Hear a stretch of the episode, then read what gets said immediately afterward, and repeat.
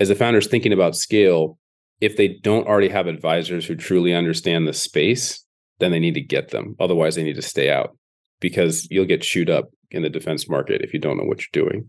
You cannot have the best product. The best product does not win in this space. That's the reality. It can win, but that's only if it happens to be accompanied by a very strategic and compelling go to market team. Right. So there's a whole bunch of other things that you have to think about that you don't have to think about in other markets. And they are defined for you. You don't have to guess at what those challenges are, but great advisors will help tee that stuff up.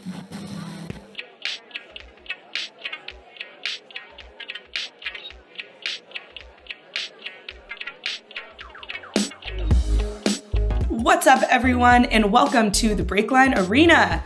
We are so grateful that you are here. The Breakline Arena is a space that welcomes changemakers, hustlers, and leaders in the tech industry to share their journeys and passions and insights. We are hosted by Breakline Education, which serves to help top performers from underselected backgrounds land new and exciting roles in the tech industry. If you're a person of color or a veteran or a woman, there's info in the show notes about how to join our community. Now let's dive into the arena for today's special guest.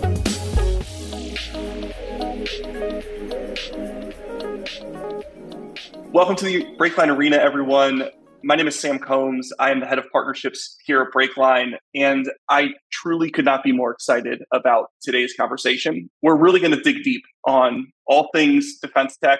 We're going to talk about the state of the market today. We're going to talk about the evolutions that we've seen over the past decade or so. And to join us for that conversation, we're joined today by someone who's lived it for the past 10 plus years. Uh, we're joined by the Senior Vice President of Enterprise Services at BMNT, William Treseder.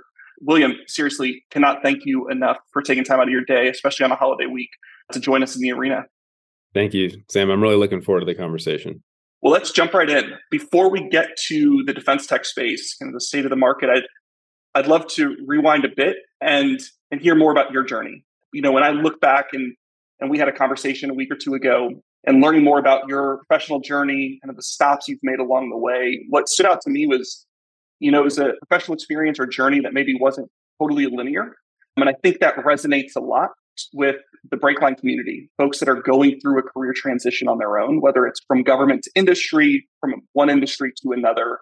And would love to have you talk us through what that journey was like, kind of starting as an enlisted Marine and, and spending your time there and then ultimately building your career to the point it's at today. Yeah, thanks, Sam. I think the way that I have tried to frame this to other folks as they're getting out of the military, exactly because of the point you just made, is that there really are two options, broadly speaking. And it's not that these are actually the options, but just that you want to force yourself to consider both things. And people intuitively gravitate to one or the other. So the question is, are you starting another chapter in the same book? Or are you starting another book? Right. And I know a lot of people who want to build that continuity in their lives. They want to feel like there is a strong connection between what they did in the military and what they did afterwards. And I know just as many people who think that they want to go and completely reinvent themselves somewhere else. So I was one of the latter, right? Because I also joined, I enlisted pre 9 11. For those of you who know the best recruiting commercial of all time. You know, I joined to fight lava monsters on a laser bridge with a sword, which made absolutely no sense, right? But if there's a fantastic YouTube, you know, YouTube captures everything. So if you want to look at those late 90s Marine recruiting commercials, they were really kind of like peak culture. They absolutely were. Yeah, they absolutely were. So I joined, you know, there was no war pre 9 11. When I got out and I, you know, went through my first four, I knew that I didn't want to be a career Marine. I just knew that I didn't want to be a lazy fat pothead, which is what I was when I finished in high school. I didn't like having my life be worse every day. Every day I got up, I knew that I was going to be a worse person when I went to bed at night. I needed to reverse a negative trajectory. And the only kind of choice that was available to me at the time felt like the military. I knew I didn't have what it took to succeed in college. And I knew that because I had a very low GPA. Even as I, when I got out of high school and I started to lose weight to qualified to even enlist in the Marines. I couldn't even join. I was 80 pounds overweight. I tried to go to community college as an 18 year old and I promptly flunked out like less than six weeks later. I just wasn't capable of doing what I needed to do. So the Marine Corps to me was this way to try to reconstitute myself as a functional human, right? The Marine Corps was going to pull me back together and kind of give me the skills that I needed. And it absolutely did. So when I was getting out and thinking about what I wanted to do when I got out, I knew I wanted to take another stab at academia. So I wanted to go back to school. I wanted to try to figure out what that meant. But I was starting back over from scratch. And I think that's something that it's a feeling that I have ended up having multiple times in my career. Man, I'm really just figuring this out as I go. And I think that the way that you can rapidly progress when you throw yourself into something using the discipline that you get in the military, it's incredible. The discipline to build your daily life around rapid learning is, is amazing. You can just do so much. And I've seen so many people get out of the military and fight through that sense of imposter syndrome to just really take off. And so in my academic version of that was starting in 2005 in this in the summer I had to take remedial classes for English and math.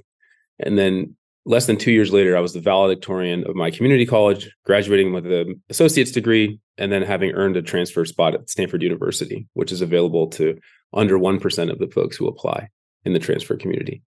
And that wasn't because I was a different person at the end of those two years. It was because I had applied the skills that I had picked up in the Marine Corps against a relatively clear set of goals, which was, you know, transfer to an amazing four-year institution to get my bachelor's degree. And so I had a very clear goal and then I really pushed myself to get to that level, but I wouldn't just wanting to do it didn't make a difference. The difference was having the discipline. So in a very practical daily way, I didn't change that much about my daily routine. I just pointed at a different target, if that makes sense. Yeah, it totally does. And I think one thing that stands out to me just as I was listening to you recap that experience was this sensation of starting from scratch. You spent four years in the Marines, you know, at the end of four years, even if you're wanting to get off, get out of the service and, and move on to something new, you have built a level of comfort and familiarity with that system, with that community, with that Absolutely. culture. And there's something fairly intense or intimidating when you step away from that into something unfamiliar. Um, I know we hear it all the time with breakliners, whether they're coming from the military, whether they're coming from a different industry you mentioned imposter syndrome specifically. I'm curious, like, as you made that transition into academia initially, what allowed you to kind of step into that void with confidence? And was it falling back on the discipline? Was it confidence in yourself? Were there things that you look back on and say, you know, I really had to rely on that skill set to be successful to overcome that imposter syndrome? That's a great question. It is not confidence in myself. So I do not identify with people. My wife is somebody who's supremely confident in her own abilities and is very goal oriented and just crushes life and gets where she needs to get to. I very much rely on my daily routine. I'm a systems person and a disciplined person. So I need to build my life to give me that momentum. Because if I'm relying on my personal desire to do it or my belief in myself, that fluctuates a ton from day to day. So that's something on which I can't rely. I would say that the people that helped me the most as I was getting started back in school, absolutely my mother and my father. I sent everything to them for review, not math, but I mean, all the English stuff I was doing, uh, thing, right? Just constantly getting feedback from my family. I just needed other people to kind of look at things and help me understand I was on the right track. Even if they didn't say that much, just knowing that I could rely on some other people who knew me and loved me and wanted to see me succeed, that was huge. Over time, I found people who shared interests with me that were from other irregular backgrounds. So, so my best friend, Josh Ireland, amazing guy, childhood leukemia survivor, fantastic dude. He was he was my philosophy tutor in community college my very first semester, and he happened to be in student government with me.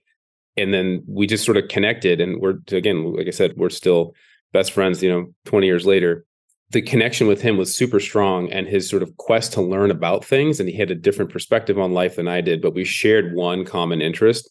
That was really helpful. And I think that was really interesting because when I transferred to Stanford, I didn't find that same ability to kind of hook in with people. So I think it's a more of a Stanford's more of a monoculture, like very aesthetically diverse, but in terms of mindset, cultural background, all, all that kind of stuff, people share that sort of global techno elite sort of world, right? They all kind of think about things the same way, which is not necessarily, a, it's not whether or not that perspective is the right perspective, but it meant that I really had a hard time hooking into the community. So I wasn't able to find those people as easily that shared those interests that allowed me to forge a deep and rewarding friendship with folks who are not in the military. So I did have a few people who were returning students who were former enlisted folks, but there was three of us the first year I was at Stanford, and then I think seven the second year I was at Stanford. That's a pretty small pool of people that you can call your close friends. And that was part of the reason why it was paradoxically harder for me at Stanford than it was at community college because there were more people from different backgrounds and I could build relationships then and that helped sustain me and push me forward versus places where people looked and kind of thought all the same and they didn't seem to have a lot of the same challenges that I had. I think I've had folks say similar things to me as they're making the transition after say even 10 or 15 or 20 years out of the military because they might be joining an industry more in a mid-career or senior career position but they don't have the same trajectory and mindset and language that a lot of people do say went to a pedigreed mba program or a you know they did top tier consulting or worked at like the name brand big tech companies or something like that. You learn a way of engaging and living from those kinds of experiences. They pick things up by osmosis and we are other to them right? We don't talk about the same things. We haven't had the same formative experiences and that makes it a lot more difficult to find ways to build deep and meaningful relationships with those kinds of folks. It's definitely uh it can't be there's no playbook for it. It's just the individual people that you you know with whom you connect deeply that you really think okay I can trust this person I can start to share parts of myself that make me who I am and then that person will be willing to reciprocate with me which means they don't just see me as like a veteran right they look at me as something Definitely. more right as who I am not a part of my identity right it's striking to think back to the moment that you were at Stanford, you're in the Valley, you're coming out of the Marines, kind of that is one very clear environment, kind of culturally to be in. Mm-hmm. And then the transition to an environment that is probably night and day difference between yeah. what your life was like and your lived experience was like in the Marines to now be in this place like Stanford that is so dramatically different. I mean, of, of course, as you're talking about it, it has the challenges that you have to work through at an individual level. But I'm curious, did that experience also inform or shape kind of the direction you decided to take your career in terms of where you wanted to apply your time professionally? I didn't know it at the time, but yes. So when I got to Stanford, I had just gotten back from Iraq. I got back in August of 2007. In September of 2007, I stepped on campus. And in November, you know, obviously it was Veterans Day. There was nothing on campus, no celebrations, not a peep from the administration, student body, anything. It was just a regular day. And I asked one of my professors at the largest class I was taking, Rob Reich, who's a, who's a phenomenal professor, one of the first people who supported Teach for America, like really, really great guy, great patriot.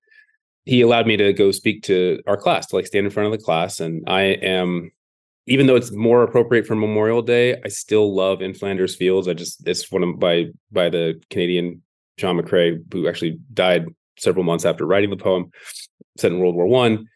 I. just could I love that poem. I just I've read it a bunch of times to my kids and to a lot of other people, anyone who'll listen, but I still can't make it through without crying. So I'm standing in front of a couple hundred Stanford students and I'm reading this poem and I'm crying. And there's this guy in the back of the room Joe Felter, who was a special forces colonel, PhD from Stanford, phenomenal dude, helped stand up the Combating Terrorism Center at West Point. And he was giving a guest lecture that day. There was another professor who had called in sick. So he just randomly happened to be the one giving this lecture on, on, on counterterrorism. And he came to me afterwards and was like, I don't know who you are, but that was really weird. And like, can you, okay, let's like talk a little bit or whatever. That was, so that was, or excuse me, 2008, excuse me, not 2007. But so that's the, that was the day I met Joe. In you know, fast forward, you know, four years, Joe's asking me to join as a co-founder at BMNT, and so could I obviously did I know that at the moment that he came to me at the end of the class and just decided to start up a conversation? Like, of course not. But we connected on that on that level, and so I think that particular moment, me like bawling like a little kid in front of these these hundreds of students i think it actually kind of captures a lot of the way that at that time i felt about silicon valley as it related to my own experiences in tech which is obviously so different than where we are today. But it is emblematic of what we had to deal with at the time was not that people didn't like the military. We weren't even in a maven project maven kind of situation where people were protesting you know working for the military or anything like that. We just didn't matter. We were completely irrelevant and i felt that deep there was like a void for me of i can't believe no one cares. This doesn't matter. So that was my kind of context for my stumbling transition out of the military into academia and then eventually into startups was just meeting a very few people who saw the world the way that i did and said yeah this is crazy that people are just completely oblivious to what's going on at the time you know in iraq and afghanistan and so many other places around the world. And that led to a series of conversations over the next couple of years while i was at stanford it got me engaged with the president's office, helped get funding for the ROTC program so that they could travel without paying out of pocket to go to their different campuses because NROTC was at Berkeley, Army was at Santa Clara, and Air Force was at San Jose State. So literally Stanford undergrads with no money were paying out of pocket to drive to Berkeley and you know pay for their own gas and parking and all that kind of stuff, which is kind of crazy. Anyway, and President Hennessy was very supportive. It led to a bunch of conversations with the Stanford Center for the Haas Center for Public Service it just kicked off a bunch of really great stuff. And then Stanford launched a bunch of programs around it and it kind of snowballed, which was wonderful. And now there's an office for military affiliated communities, OMAC, and a bunch of other stuff. And they have great Veterans Day celebrations, Marine Corps birthday, Memorial Day, all these kinds of things. That's not because of me.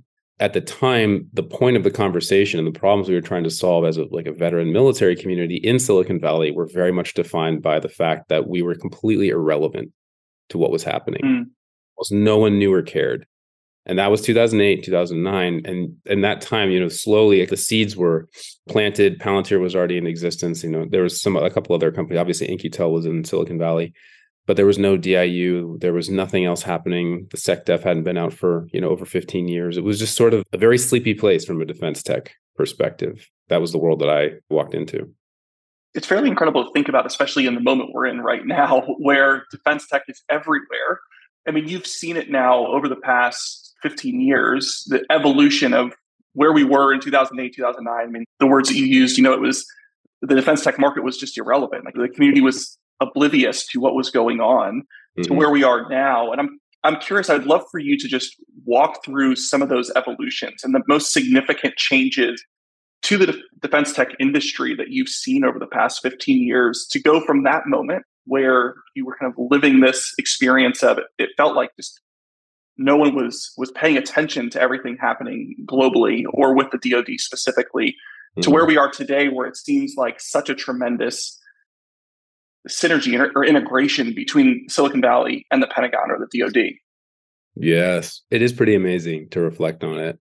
The first consequential visit that we had through BMNT was meeting Ben Kohlmann and a bunch of his crew, Rich Walsh and Josh Steinman and some other folks, the chief of naval operations had stood up a rapid innovation cell, the CRIC, the CRIC. And they came out to the valley. They were visiting places that we now, in the defense tech world, we might know, like Saildrone and places like this are being stood up. They, these were sort of early thought leaders in the space. So junior military officers, some mid and senior level enlisted sailors who were just doing some really interesting groundbreaking thinking.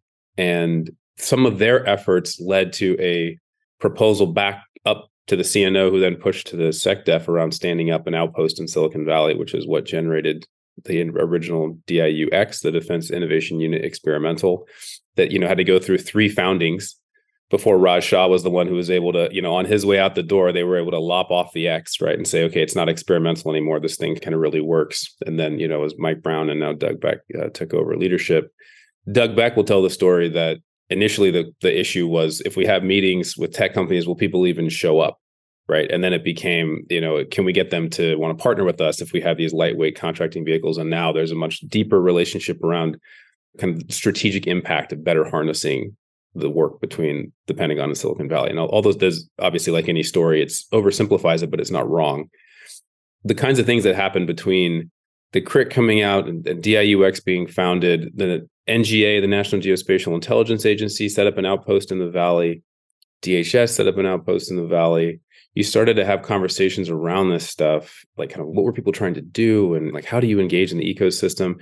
That became very interesting, very refreshing to see that kind of work.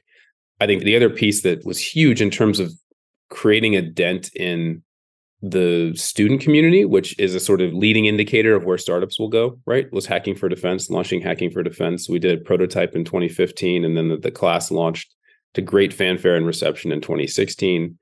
And then it became, you know, an OSD level program supported by MD5, which became the National Security Innovation Network, which is now being pulled back into DIU. It's sort of a full circle thing, but that's been you know worked through thousands of national security problems across dozens of universities around the country which is wonderful and scaled internationally which is great but that was one of those big important high profile changes so there's things picked up in like fast company and other media like there was there was a lot of this media attention around wow these like stanford students are getting engaged in this that got some defense eh, like or some investors I like to use the phrase defense curious to describe a lot of these folks who are kind of, right. you know, they're on, they're on the cusp. That attracted. So now you have this growing group of people who are interested in that kind of stuff. And around the same time, Anduril was founded, Palantir had really started to get a lot of traction. Obviously, from a purely from a space perspective, SpaceX started to do well and really pick up steam. And so I think you started to see this the way Heather Richman, one of my colleagues at BMNT, puts it, is that we, we went from a push to like a pull. It was very interesting to see how the dynamics changed and people started wanting to engage in these conversations. She actually, a few years ago, gave form to that and voice to that with standing up the Defense Investors Network, which started that that's maybe five years old and just an incredible again informal network of people who have self-selected in the space to say i really care about defense. I work in national security or i'm interested in national security but i'm an investor. This is my day job. I have a bunch of portfolio companies i need to help be successful i have a bunch of lps i need to get returns for but i know that this is an important part of the conversation. And each of these things you know incrementally has added to the sort of movement to get people in the tech community. It's not just silicon valley but it's obviously silicon valley as a proxy as the shiniest part of this whole ecosystem. Just to say you can use the same techniques that we started to pioneer in the 90s that became really kind of enshrined in the lean startup world right? Late aughts early 2010s you can use that to build defense tech it may not be solely defense tech but you can build companies that sell into the defense industrial base using that kind of methodology, which generates you know rapid growth. And that's really interesting because that's not how the defense industrial base normally works. And if you can do that, then money will come, which means you now have investors who are interested because the model has started to de-risk and you started to see returns coming for companies that look like the kinds of companies that we want more of. If you think about things from a US government, you know, defense deterrence through, you know, peace through strength. If you believe in that strategy, you need commercial tech there's no way to get around it. You need the methodology. Most importantly, you need the talent that looks at their say using a simple example if you're graduating from Stanford just use that as the sort of archetype university you can go multiple directions like why would you choose defense i mean it was amazing to be on campus in the late aughts where you had you know half the computer science department the undergrads choosing palantir every year like clockwork they were just a recruiting machine because it wasn't about the money. The money is important and you need to believe that the company will grow, obviously. But there was a huge mission driven aspect to why these folks were choosing Palantir over other options that were probably significantly more lucrative for them. Right. Why would you do that? Well, because part of it is like life's not just about making money. Right. And there's a feeling of giving back. There's a desire to want to be part of a mission and then be a part of people around who also share that ethos versus being one mission driven person and a group of people who are all focused on profit or making money or just kind of advancing tech. And sort of tech to what purpose? So connecting the tech back to something that really matters.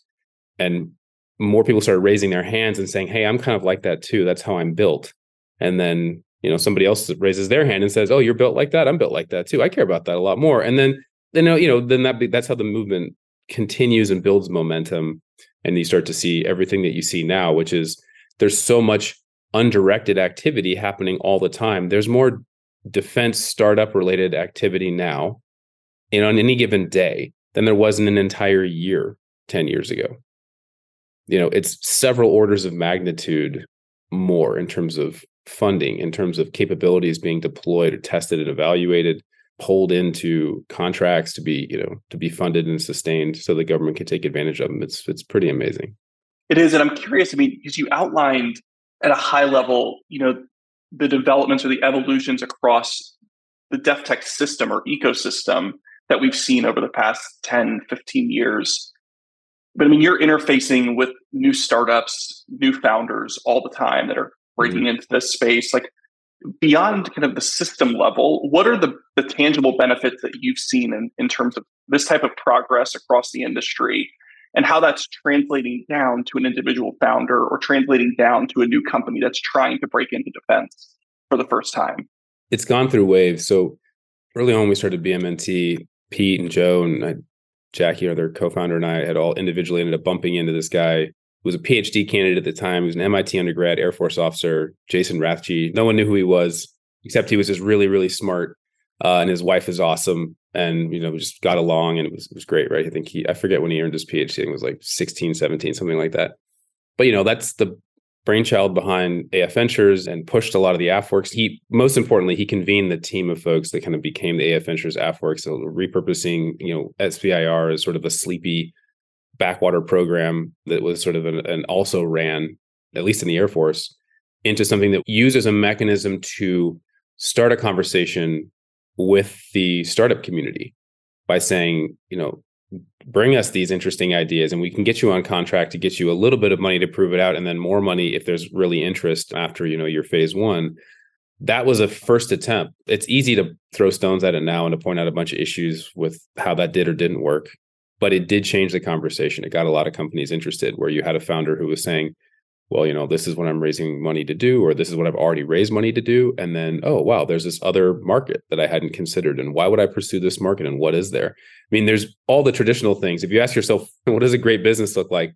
It looks like a business that has a customer where once you're a customer, it's the revenue is very, very sticky, right? And that's, you know, long-term recurring revenue. So the ultimate prize, I think, always of working with the government is not just being connected to the mission and knowing that what you do matters it's also that as a business, it's great to have at least a revenue stream that looks like that, where the churn is way lower and you can, that allows you to do all kinds of interesting stuff. That's the long term vision. I think earlier on, where things get really interesting are where you are able to enter into tight prototyping spaces with the governments. More than the money, I think this is where a lot of people get really interested in the special operations community is that they have discretionary income. They don't have long term recurring revenue. They're not a big market but they're a very liquid market. They make a lot of decisions within the year. They do really hardcore testing. They give you a lot of great feedback. It may not be the, it may not make sense for any particular founder's product or what they're trying to do in the market, but it certainly works for a lot of them. So you see a lot of really interesting stuff. Most of the kind of named drone companies or, or autonomous systems companies, they did meaningful early work, if not have continued to do meaningful work with a special operations community. So that's one place a lot of people go. That's a parallel and, and distinct path from like more traditional SBIR, uh, the small business innovation research funding. And now you've also seen the emergence of some more startup friendly primes.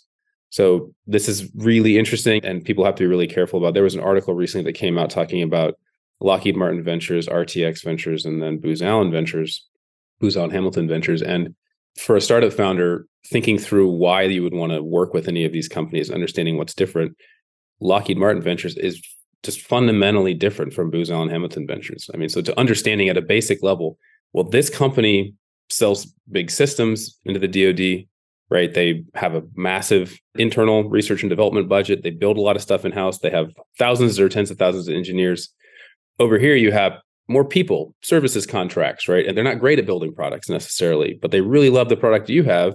And they could wrap some folks around your product and shove it into the DoD and, and probably dramatically increase their P win, their probability of winning a proposal, and they're just you know you're giving a big prime like discriminating factors so that can help them stand out in an evaluation. And they know that they can't do what you do. So it's a very clear and clean separation. So it's not that Lockheed Martin Ventures is bad and Booz Allen Ham- Hamilton Ventures is good, or vice versa. It's just that as a startup founder, those conversations need to start with what are you trying to accomplish and what is your business trying to do? Because for Booz Allen is almost like you get some investment and they're sort of like outside sales for you. They can connect you to contract vehicles and, and other stuff like that. And it's in their interest to do so. How that flows in terms of IP and other things, that's the creative space that a founder needs to be thinking about. But I have friends who have started companies that, that are portfolio companies of both of those as examples, and they can both work. It's a, not a fun answer, but it depends is usually the right way to think about it. But you know, if you want to get early user feedback and you want to that some of that might be self-funded, some of that might be paid for. And if you want to then also have an SBIR arm and you want to be thinking about how to work with the primes, there's these are all kind of distinct and valid growth pathways. And eventually they lead to the natural discussion for a founder, which is like, what's the long term play here? Am I there are some options depending on what you're selling to do direct to fielding, which means that you don't have to actually get into the acquisitions process. There's a different set of challenges, but that's an option versus, okay, I need to get a government program manager to start to put me, my company, into their budget long term, which is usually called POMing, put POMing for funds. And that's, you know, usually two to three years out You can get some intermediary funding. There's things like TacFi, StratFi, AppFit, things like this that, that you can use. But in general, it means that you're not going to get big sticky revenue until two to three years out. So, and even then, you're not guaranteed, right? So there's so many different factors you have to think through, and so much of it is just based on the core idea. So to go back to like what the founder needs to do, as a founder is thinking about scale, if they don't already have advisors who truly understand the space, then they need to get them. Otherwise, they need to stay out because you'll get chewed up in the defense market if you don't know what you're doing. You cannot have the best product. The best product does not win in this space. That's the reality. It can win, but that's only if it happens to be accompanied by a very strategic and compelling go to market team. Right. So there's a whole bunch of other things that you have to think about that you don't have to think about in other markets. And they are defined for you. You don't have to guess at what those challenges are, but great advisors will help tee that stuff up. Yeah, it's so true. I think this point of it's not just the most elegant solution, it's an elegant solution that's delivered in the way from a go to market motion that has a shot to win, that really creates the winning recipe in defense. I think one of the things that I find so interesting about this space is, and you've touched on it throughout this entire conversation, but it's just this intersection of different parts of the country, whether it's industry, academia, and government, kind of all being at the table at the same time to mm-hmm. bring to bear a solution that's impactful for the nation. You made a decision from a professional perspective at a personal level to go back into to the Marines as a reservist uh, with the Marine Innovation Unit. And so that kind of bring in this intersection of government alongside industry. And I'm curious, you know, what prompted that decision to ultimately go back in as a reservist to join this team and would love to just learn more about the work that you all are doing and the mission that you all have uh, across the Corps. My wife thought I was joking when I first that I was interested. First, she thought I was joking. Then she got a little upset. Not too upset to her credit, but it took her a while to kind of process that I was actually serious. And again, just to point out how full circle all this stuff is to your point about all these overlapping communities, it was actually Garrett Smith, who is a reserve Marine also was a contractor, did some work with BMNT at one time, was a Stanford guy, who is a CEO of a venture backed company that happens to be backed by Booz Allen Hamilton. They just Reveal Technologies, which is an awesome startup. He was the guy who texted me and said, Hey, you should check out this MIU that's starting up. I'd already been tracking the Marine Corps Force Design 2030 and then the Talent Management 2030, which was trying to think more creatively about how to get former Marines interested in, you know, rejoining and or retaining Marines who might be considering getting out, either getting out entirely or or getting out into the reserves. So that was how I first heard about the MIU. And then when I met the founders, Matt Swindle, Dave Winokur, Rob Lusk, just amazing people. And each one of them, it was like talking to a sibling, right? It's just fantastic people, great backgrounds, fantastic Marines, and incredibly mission driven. We're making so many personal sacrifices to help make this a reality because they believed in what they were trying to do. And I will do just about anything if I believe in the founders and have that level of trust and confidence in them. I had the privilege of working for some great folks with some great folks, and there's no replacement for that in my mind. So part of the conversation, once I realized that this was a real opportunity, before I got into the you know year plus of ridiculous paperwork and all this rest that I had to do, it was a conversation with my wife and once she got to the point where she had processed it and thought about it and was okay with it then i had to talk to pete our you know my co-founder and our ceo and i've gone and done all kinds of weird stuff during the course of bmnt so pete wasn't surprised when i when i said crazy like this like i want to come back in i've been out of the marine corps for 10 years i have like a foot and a half of hair but i'm really excited about about going back into the marine corps again. Because he used to make this joke to people about i knew william when he had short hair and now he has to. now, his, now the joke is I knew William when he had long hair again, but he's always been so supportive of whatever I've had to do because again, it's just this super high degree of trust and loyalty. There was times early on we were we bootstrapped BMNT. You know, we've never taken any outside capital, and that's given us a lot of options when a lot of other people didn't have options, which I've really appreciated over the years. There was a time when my wife and I went to Nigeria started another business together. Was gone for you know five months. Pete was you know rolled his eyes, but was like, okay, yeah. Well, you know, he was very supportive, and it worked out really well, and, and that was a great experience that I wouldn't give up for the world. Then with Team Rubicon, I some we would go deploy sometimes to go do humanitarian assistance and disaster relief, and we might have to check out and be off email for a week or two or something like that. And again, these are just moments where we we all look at each other and we say, "Is this worth it?" Not how inconvenient is this, right? But is this worth it? And the question is asked, and the answer is yes. And then, you know, we just we go for it and we figure out a way to make it work. This was a similar conversation again with Pete was okay, like, do you really want to do this? Well, yeah, I really want to do this. And here's how I'm thinking about it. And here's how I don't think it's gonna affect BMNT too much. And here's how I want to try to make the changes to make sure that it works. And he said, okay, like, yeah, that, that makes sense. I'm supportive. And that was absolutely huge to me. And the calculus on my end about why come back, right? There's a phrase that has been used so many times when I've talked to people about the Marine Innovation Unit. When it's a quote from Lieutenant General Bellon, who's the outgoing commander of Marine Forces Reserves, which is there is an irrational call to service. And I've heard so many people repeat that at the MIU because it does make absolutely no sense. And in our unit, we have so many people who have large families and really high pressure jobs and those people should not be reserve marines by any rational calculation. It makes absolutely no sense for them to add another important rock big heavy rock into their pack but they do it and they love it and they're amazing people and i was blown away by the quality of people. I had no idea what the marine corps was like in the reserves. I knew what the marine corps was like as a cult you know with guns right? That's the active duty marine corps that i know and I had no idea that when you stepped out, made the choice to focus on other things besides just the Marine Corps, which is what you should be doing as an active duty Marine. I realized, oh, there's always other people who also they love Marines, they love being Marines, but they also want to do other things with their lives. And I met so many incredible people through that unit. It's one of the best decisions I've made in my life. Our first annual training, my roommate was a he was the CFO of a publicly traded space company except he was just like a major, like a random major. Awesome guy, awesome guy. And then, you know, the next time it was a Lance Corporal who was a coder who was making a ton of money just as a developer. And he just, you know, he's a kid he was like a com marine. He was just a normal guy setting up, you know, comms equipment and stuff like that.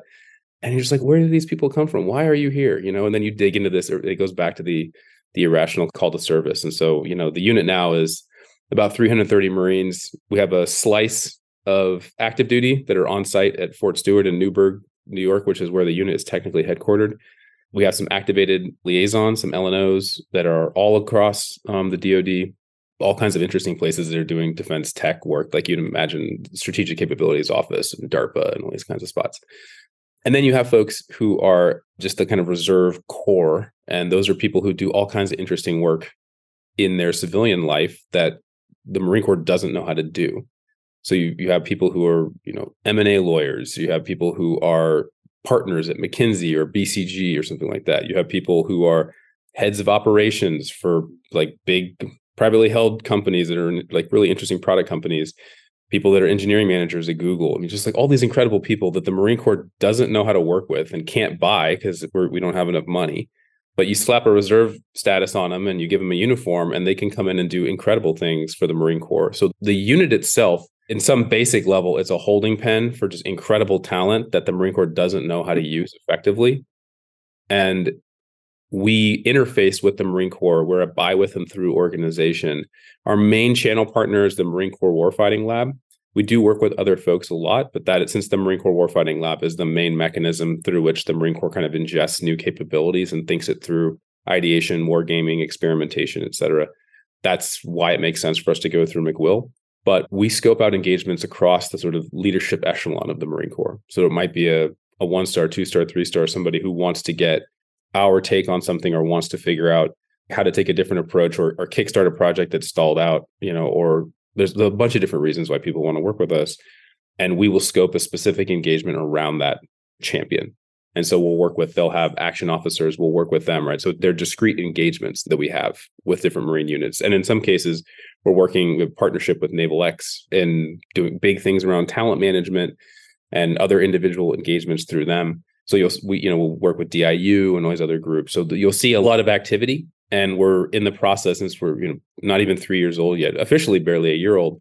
That there's a lot of experimentation around what really does work and what are the best ways for these Marines to be used. And so we're in that in my role in strategy, I'm exploiting a lot of pattern recognition from helping, you know, having worked with all these other really early stage innovation organizations across the federal government and helping the unit avoid getting locked into the thing that we've been doing rather than the things that we should do to be most valuable for the Marine Corps. That's kind of my main role is being the gadfly that kind of continually pokes at all these different things that we think are like, okay, great, this is moving, this is going really well. Great, we'll do does, does it matter?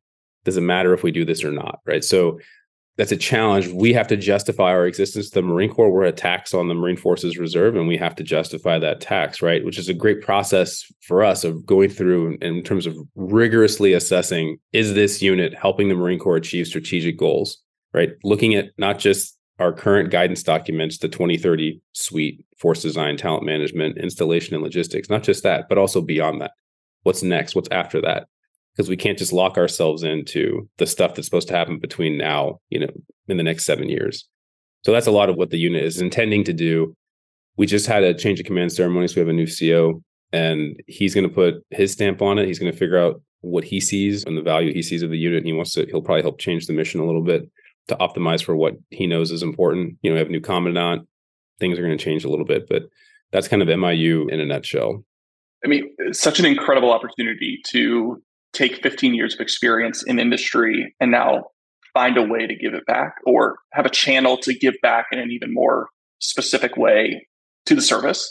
And I think, you know, as I was reflecting just on the entire conversation, what's been so interesting is the touchstone through each kind of topic that we've covered has been you bringing up elements of community. You know, whether it was at Stanford, you talking about, or, or a community college, talking about the role that your family played, talking about the role that your wife has played, talking about the role that early friends at Stanford played in kind of finding folks that thought like you, community that you found in the defense innovation space, the co-founders at BMNT, the founding team at MIU. There's been these, and you've named them by name throughout this conversation, these kind of cornerstones of your own journey, the cornerstones of the defense tech market as it's evolved. We've seen that at Breakline consistently that community above many things, almost above all else, really is what matters and building that. And it not only is meaningful on a personal level, but it can be such a accelerant or differentiator at a professional level as well. The the strength of that community that you're able to build along the way. I'd love maybe to close out the conversation, would love to kind of circle back to a point that you made when you were talking about you know, thinking of a graduating class coming out of Stanford or thinking about a computer science major coming out of Stanford, you know, why would they choose the defense tech market? Why would they choose this portion of the industry to build their career? And I'm curious as as you reflect on where we're at today, you know, what's your answer to that? Why defense tech now? Why is that the place to build your career if you're making a career transition or making a jump into into industry for the first time? It's really hard to give a broad answer, right? Because people are coming from so many different perspectives. I tend to think about it from the lens of how I want to talk to my own grandchildren about the decisions that I made in my career. Because we lose broad perspective when we get into these difficult junctures where we do have to make these decisions. These decisions are being forced upon us. And most conversations that people have when they're trying to make tough decisions about their career to your point about choosing A versus B or something like that or even choosing to investigate. If B is government and A is hardcore commercial tech big tech right why would I go B at all? Why would I even start having these conversations right? And I think that in my conversations with people I always start back with their own background how they were raised what kind of a family did they have what do their parents care about what do they care about why did they choose one school over another school right? What's the hardest thing they've had to do when a friend betrayed them? Something like that. Ask very personal questions because I don't think that a generic answer is particularly helpful in this case. There are people who want to join something because other people around them are joining, just a traditional social proof. And there's nothing wrong with that.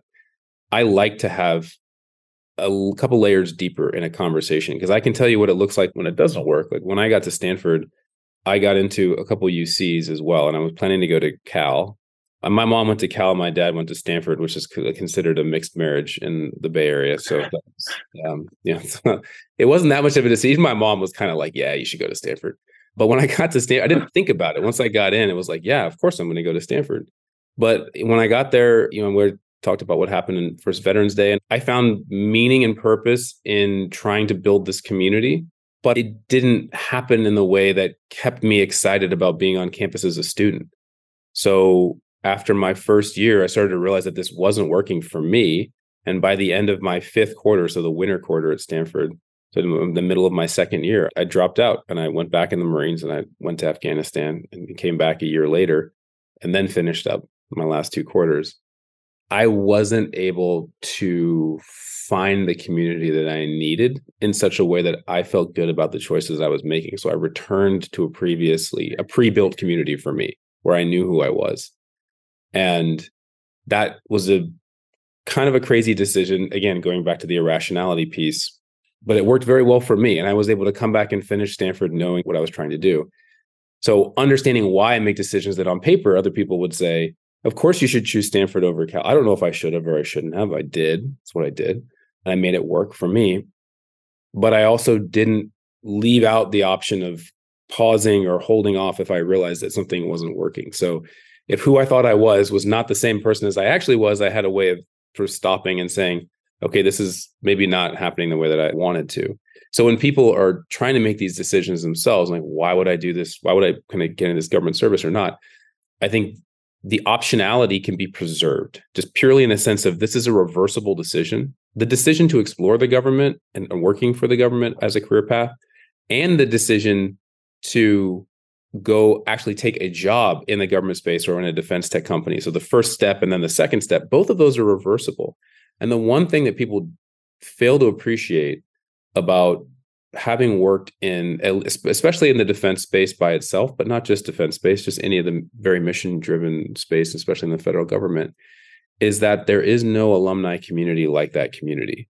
So going back to like well what happens if it fails if this whole venture doesn't work out or whatever? Well once you're in it people will answer the email. People will pick up the phone. People will help you in a way that i don't care what school you went to there's no alumni network that's going to do that. So your ability to pick yourself back up to find a new opportunity is unparalleled.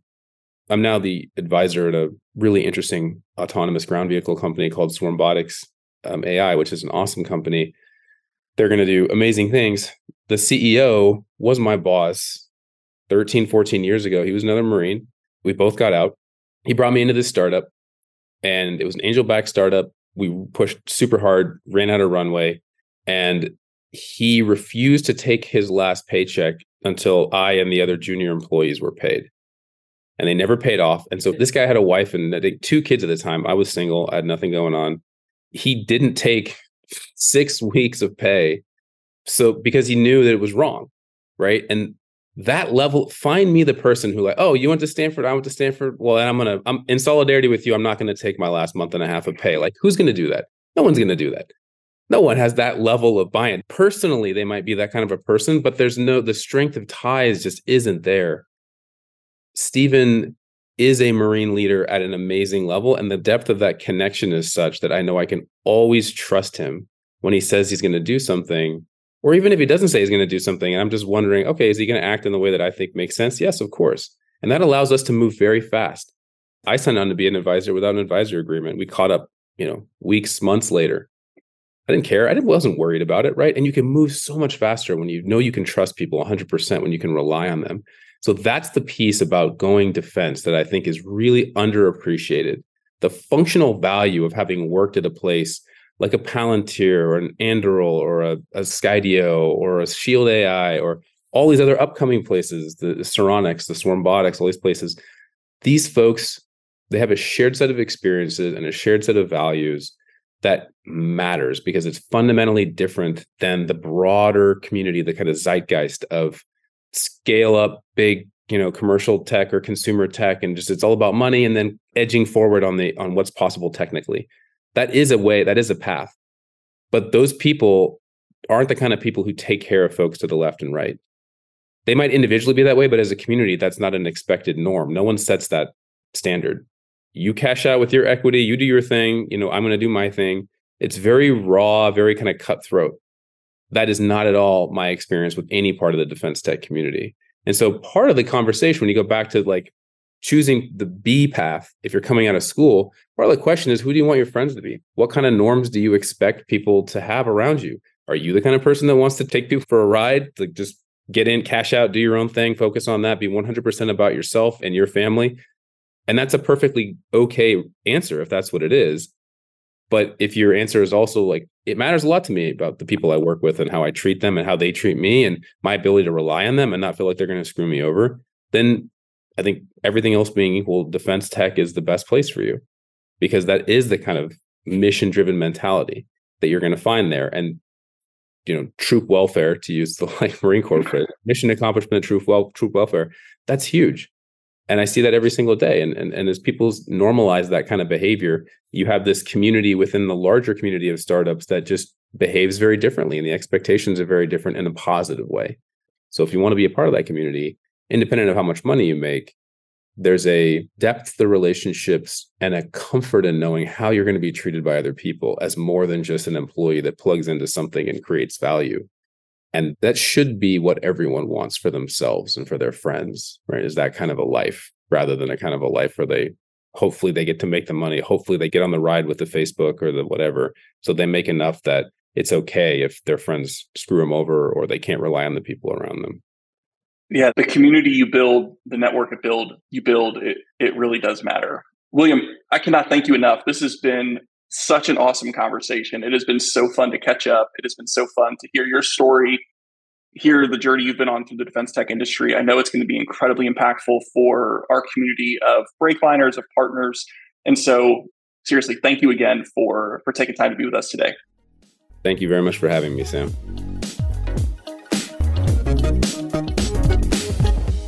guys so much for joining us for another episode of the Breakline Arena. We're hoping that you're walking away feeling a little moved, a little inspired.